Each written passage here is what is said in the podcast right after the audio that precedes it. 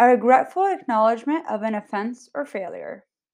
That is an apology as defined by the Oxford Dictionary.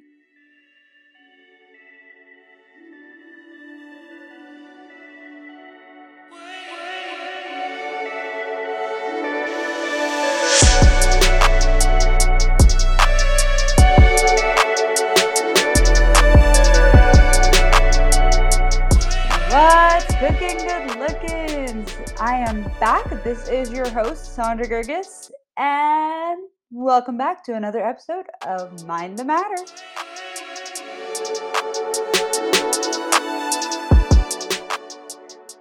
So, friends, this week we are talking apologies. What an interesting thing, right? Who knew apologies were so complicated? I don't know if you guys have noticed lately, but apologies have been an up and coming thing, especially in the public eye.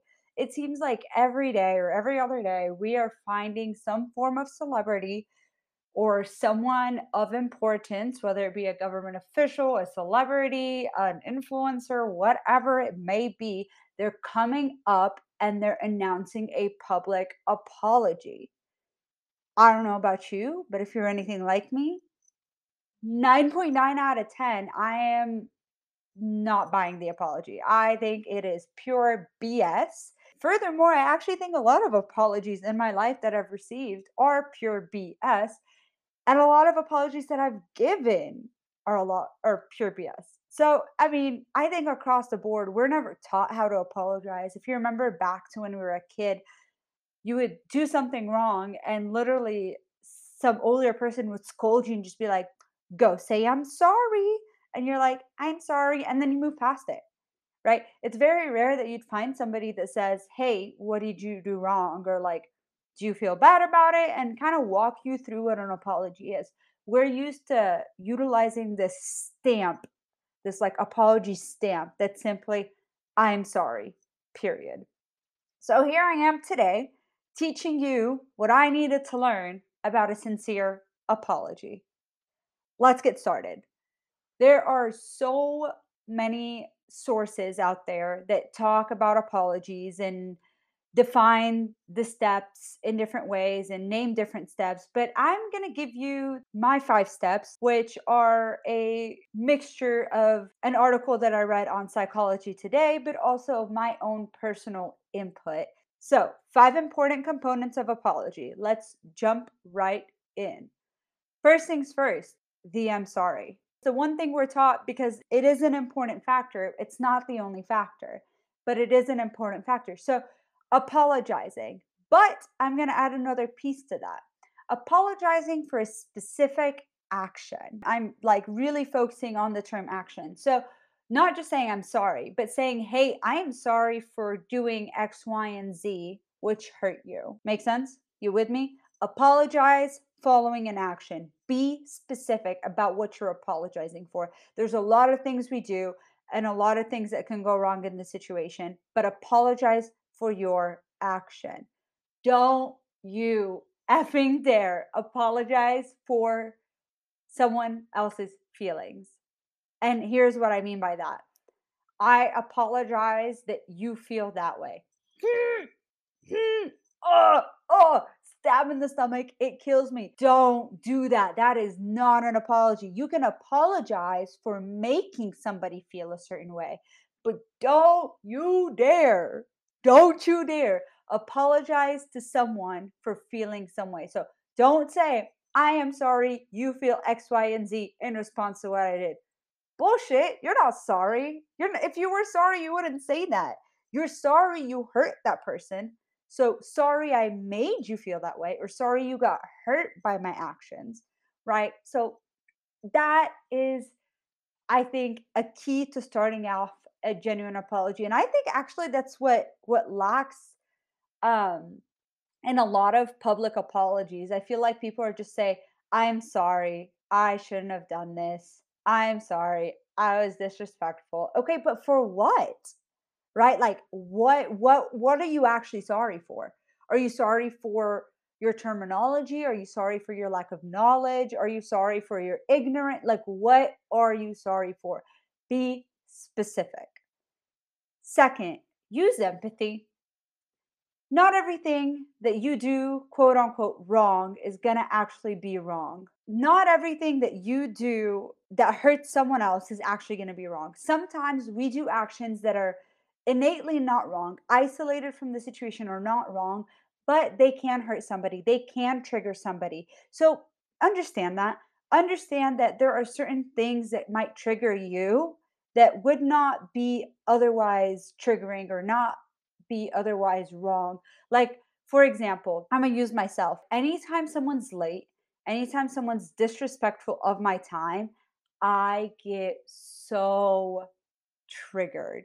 And it's not like five ten minutes late, it's like late, late and not communicating that they're late. I am huge on communication. I probably over communicate, but that's just something that really triggers me. Where I come from an Egyptian background, being late is not an issue. Being late is expected. Being late is welcomed. Everyone's like, seven, please show up at eight because I'm not ready at seven, even though I told you seven, right? But that's something that triggers me like no other. So, in another circumstance or, or outside of me being an involved party, being late is not innately wrong, depending on the circumstances and the situation.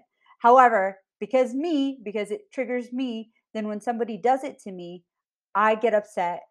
And it is in that instance wrong if I had communicated to that person that I'm not comfortable with them being late. So use empathy, put yourself in other people's shoes, not necessarily in the same exact situation per se, but put yourself in the shoes of some like of being hurt from something that someone else did when they didn't understand how it could have hurt you.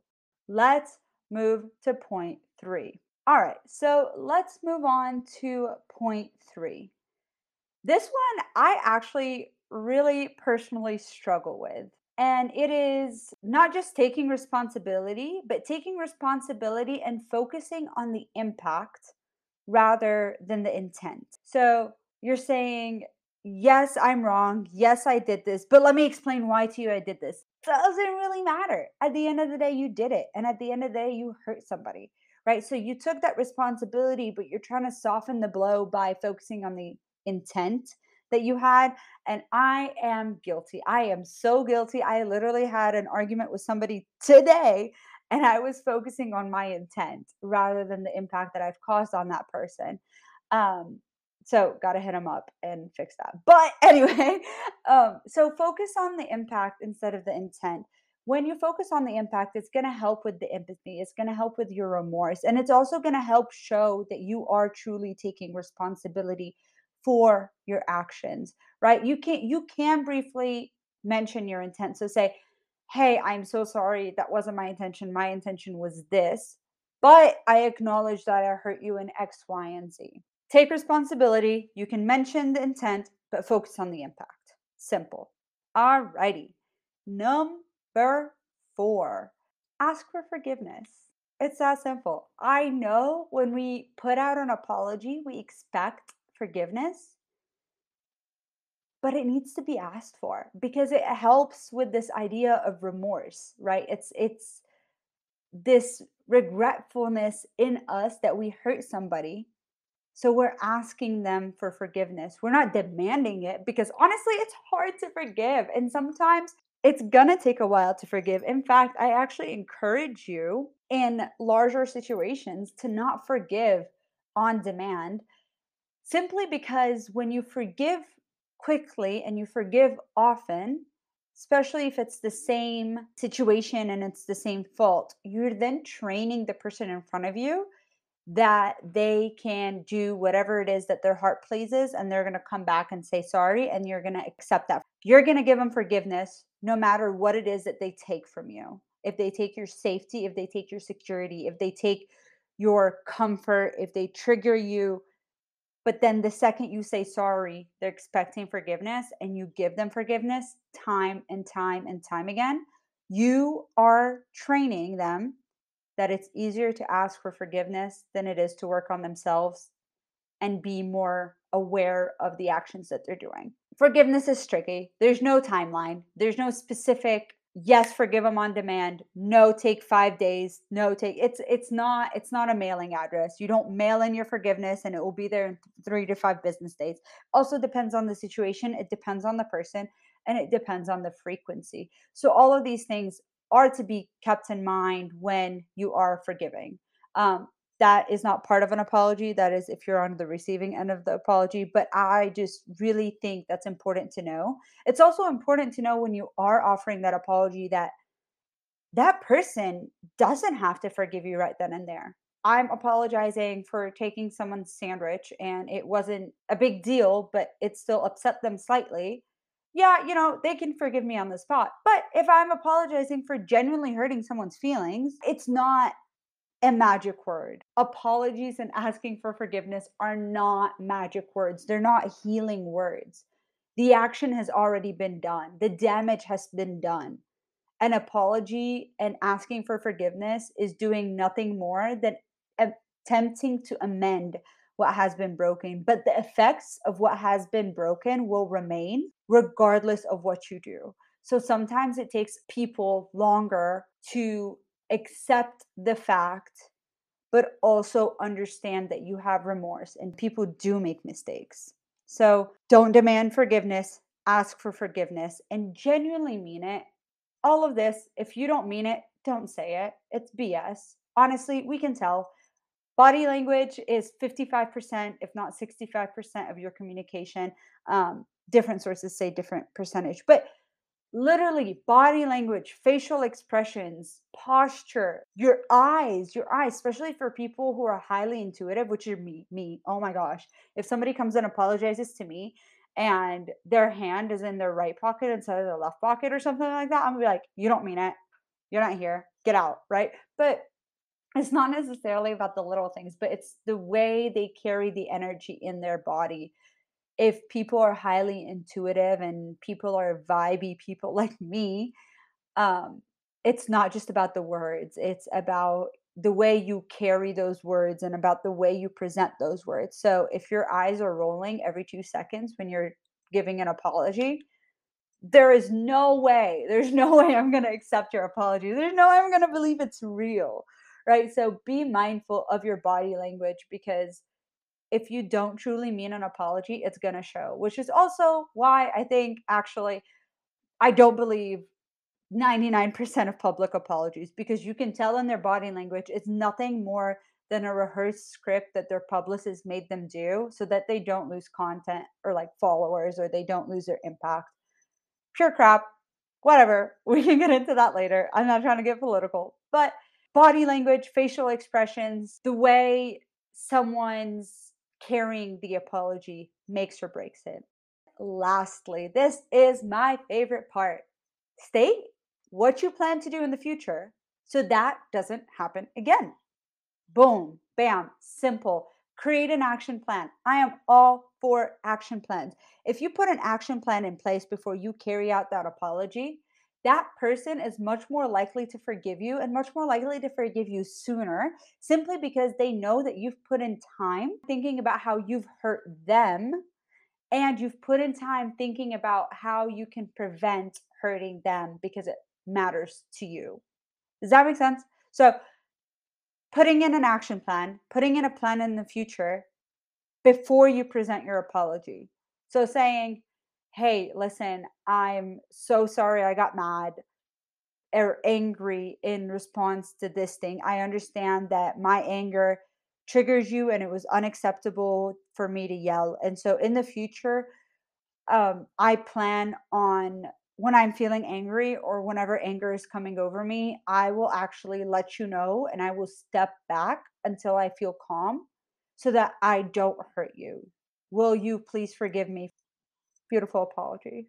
Beautiful, beautiful. You know, you just felt you felt the remorse in my tone. Um, that one I've practiced a lot because I do it all the time. But what I'm trying to say is set a plan in place. Make sure that that person knows that you truly mean this apology, that you truly don't mean to hurt them, and that you do care how they feel. They're more likely to accept your apology and they're more likely to offer you forgiveness. Alrighty, so let's recap real quick the five important components of a good apology. One, saying you're sorry and stating explicitly and being specific about what you're sorry about. Two, using empathy and putting yourself in that person's shoes. Three, taking responsibility and focusing on the impact instead of the intent.